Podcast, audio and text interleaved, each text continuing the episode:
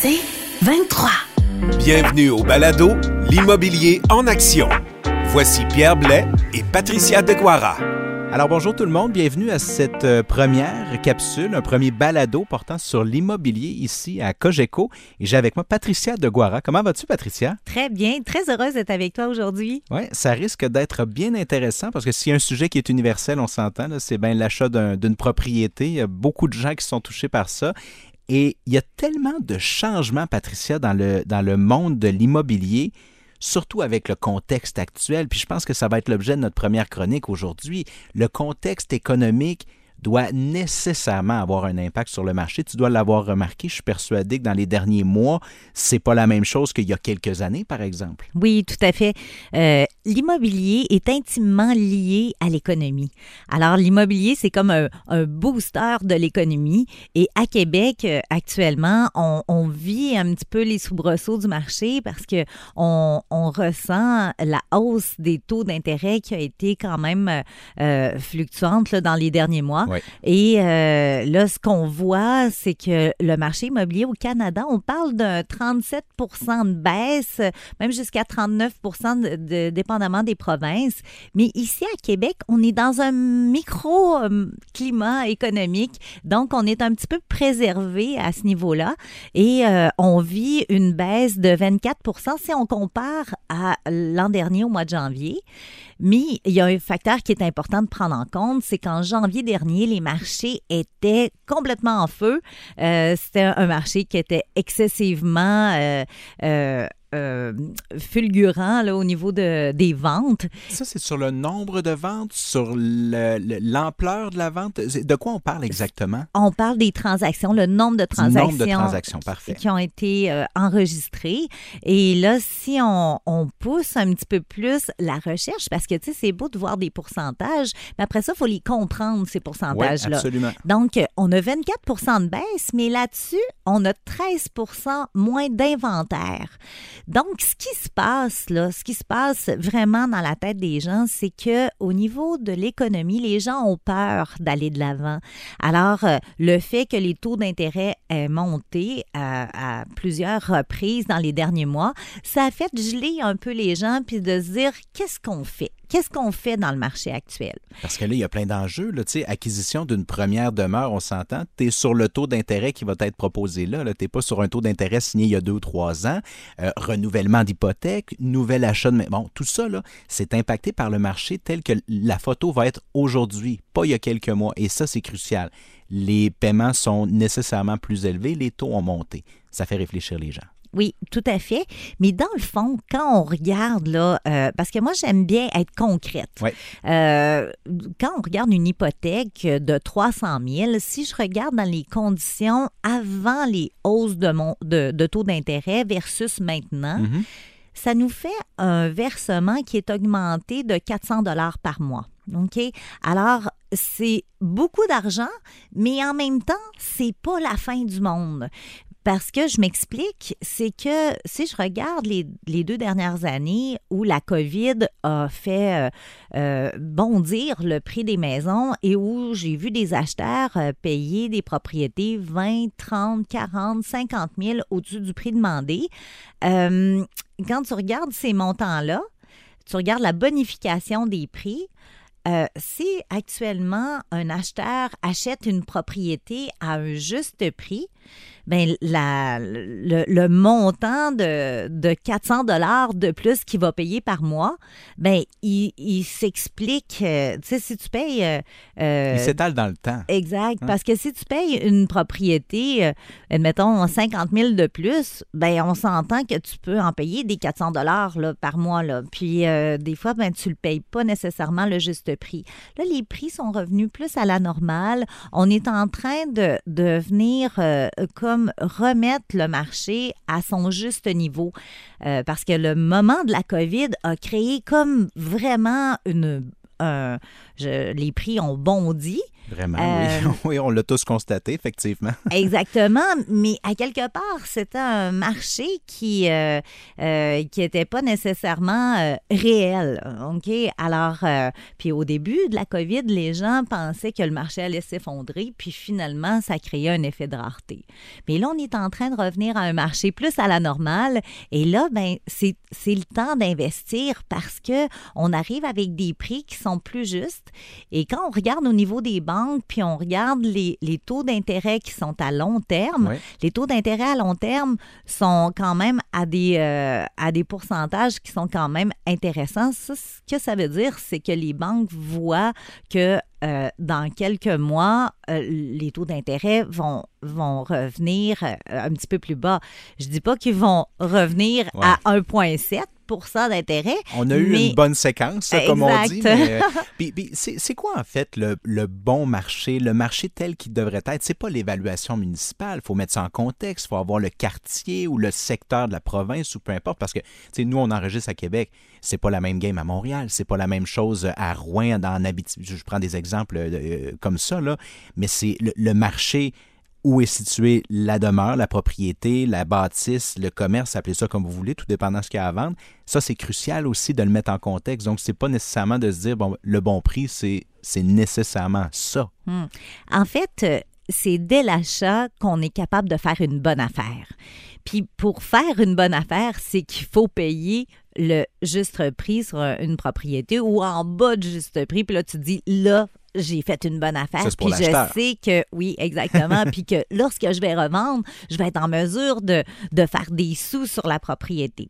Alors, c'est dès l'achat qu'on le voit. Sauf qu'il y a des facteurs qui sont vraiment importants de considérer parce que pour faire une belle acquisition, ben, comme tu disais tantôt, il y a le secteur. Le secteur, ça, c'est, c'est le point culminant à regarder. La propriété est située à quel endroit? Parce que dépendamment des secteurs, la maison ne vaut pas le même prix.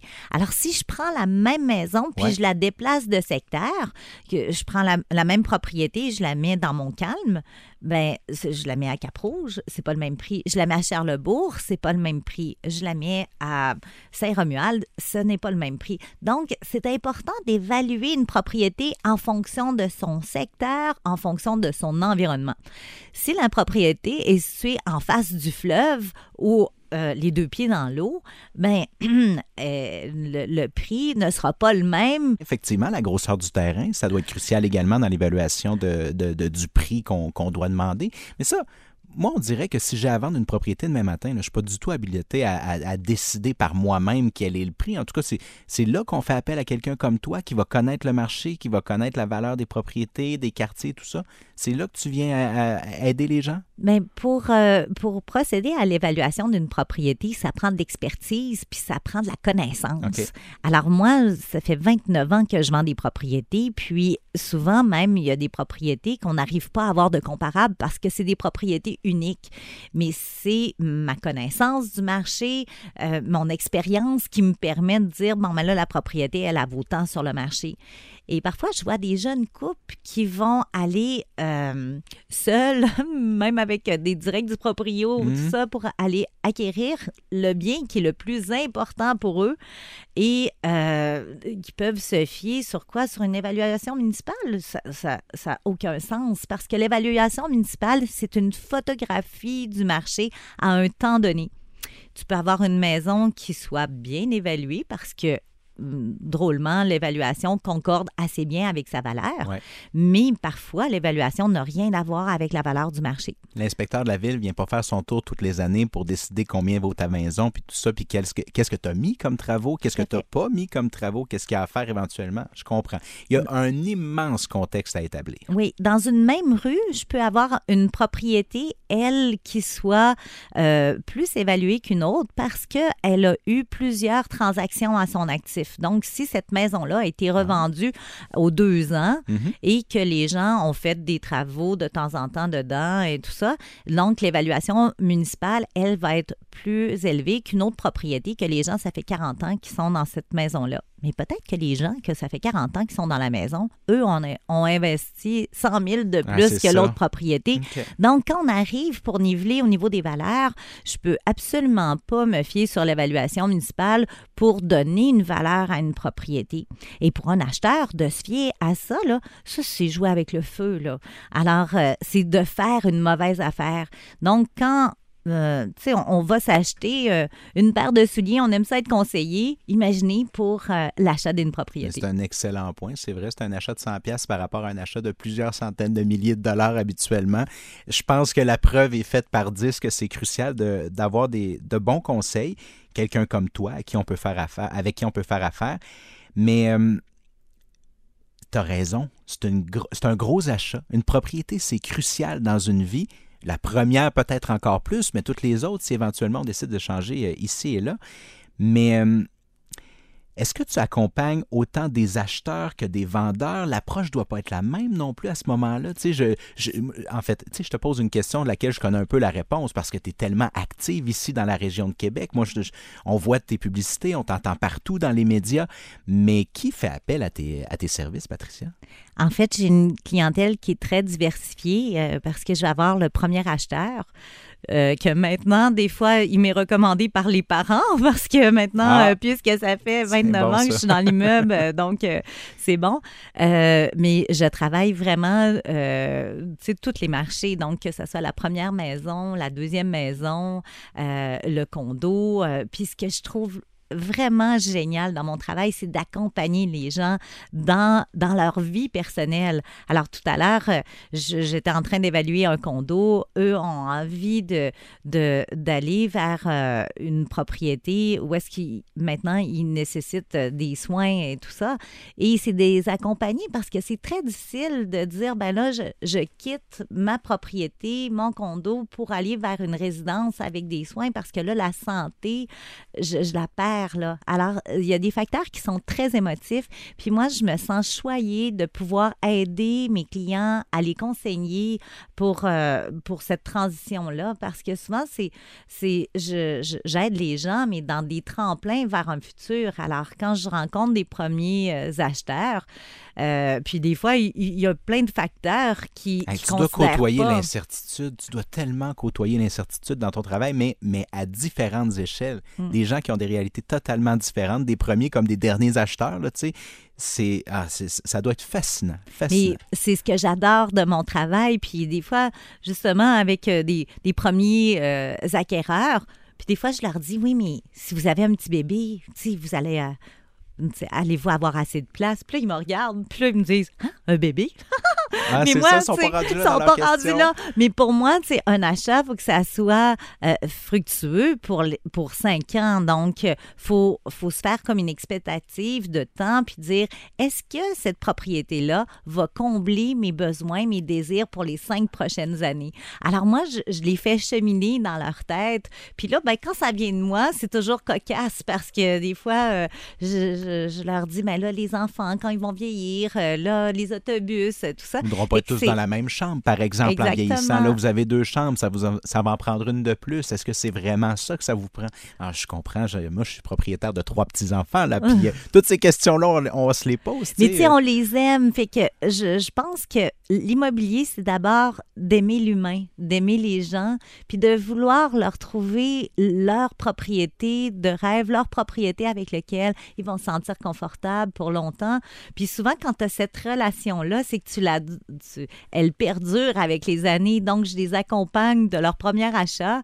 Puis là, j'ai des, j'ai des clients qui m'appellent puis qui me disent, tu sais, Patricia, là, tu nous as fait acheter un immeuble, tu nous euh, l'as fait revendre en copropriété, on a fait des sous avec ça, c'est comme ça que je peux prendre ma retraite. Puis là, ils m'annoncent, on est à la retraite, Patricia, c'est grâce à toi. Ah, c'est bon. On a fait un million, deux millions, trois millions. Puis, tu sais, c'est, c'est merveilleux. Moi, je, j'aime bien être euh, cette espèce de marchande de bonheur-là. Puis, puis c'est souvent insoupçonné.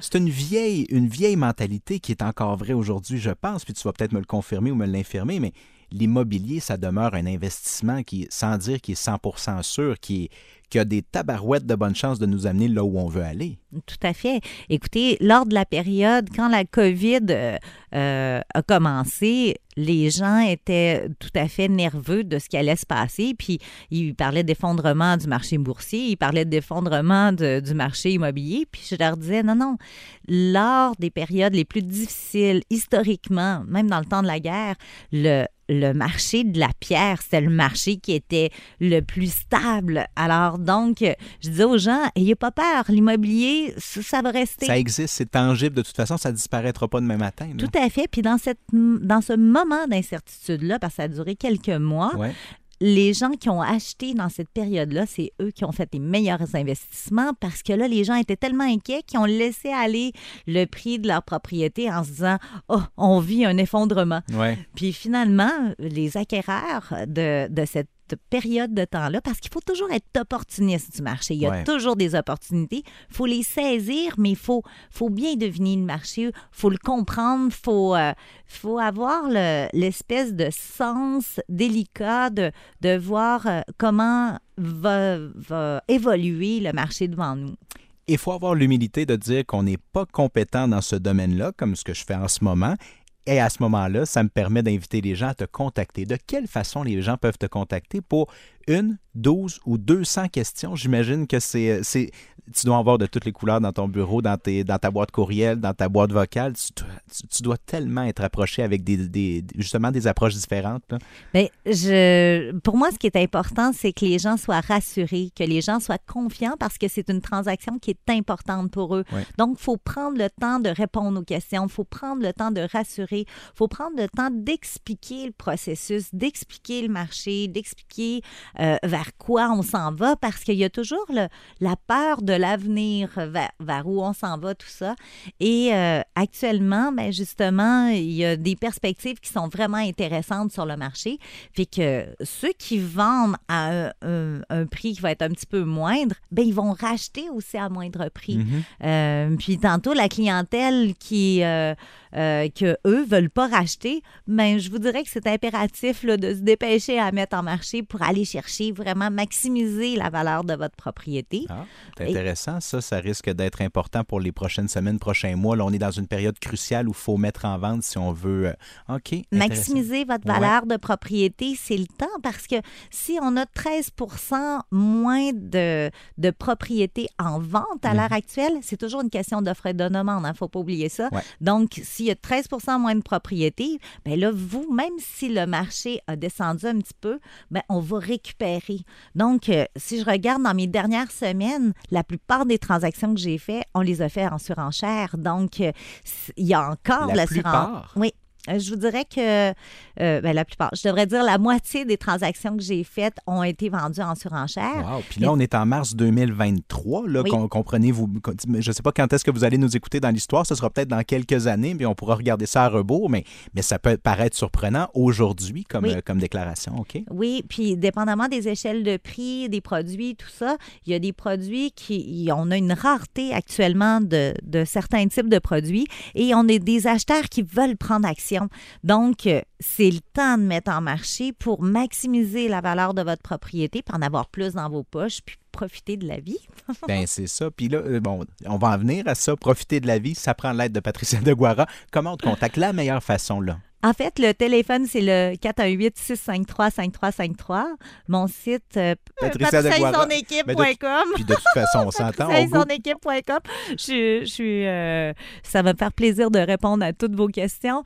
Et euh, vous savez, je suis toujours près de mon téléphone. Je suis là pour vous. Je suis disponible pour pour vous aider à passer une belle transaction à toute confiance. Bien, on va se le souhaiter. Puis effectivement, je pense que c'est euh, tout ce qu'on vient de dire pendant les quelques dernières minutes, c'est, c'est, euh, ça nous donne la possibilité d'être un peu plus en confiance, effectivement, dans un marché qui pourrait nous, euh, nous rendre un peu frileux. Effectivement, à première vue, là, on pourrait être un peu frileux, mais, mais c'est rassurant de t'entendre nous, nous parler de ça. Merci beaucoup, Patricia. On va se retrouver pour d'autres épisodes. On va toucher plein de sujets. Mais là, on voulait faire une petite amorce, avoir un portrait de la situation, savoir comment, on, comment se passe le marché. Puis, mais on va, on va se reparler très bientôt, j'en suis convaincu. Merci Pierre, merci. À bientôt.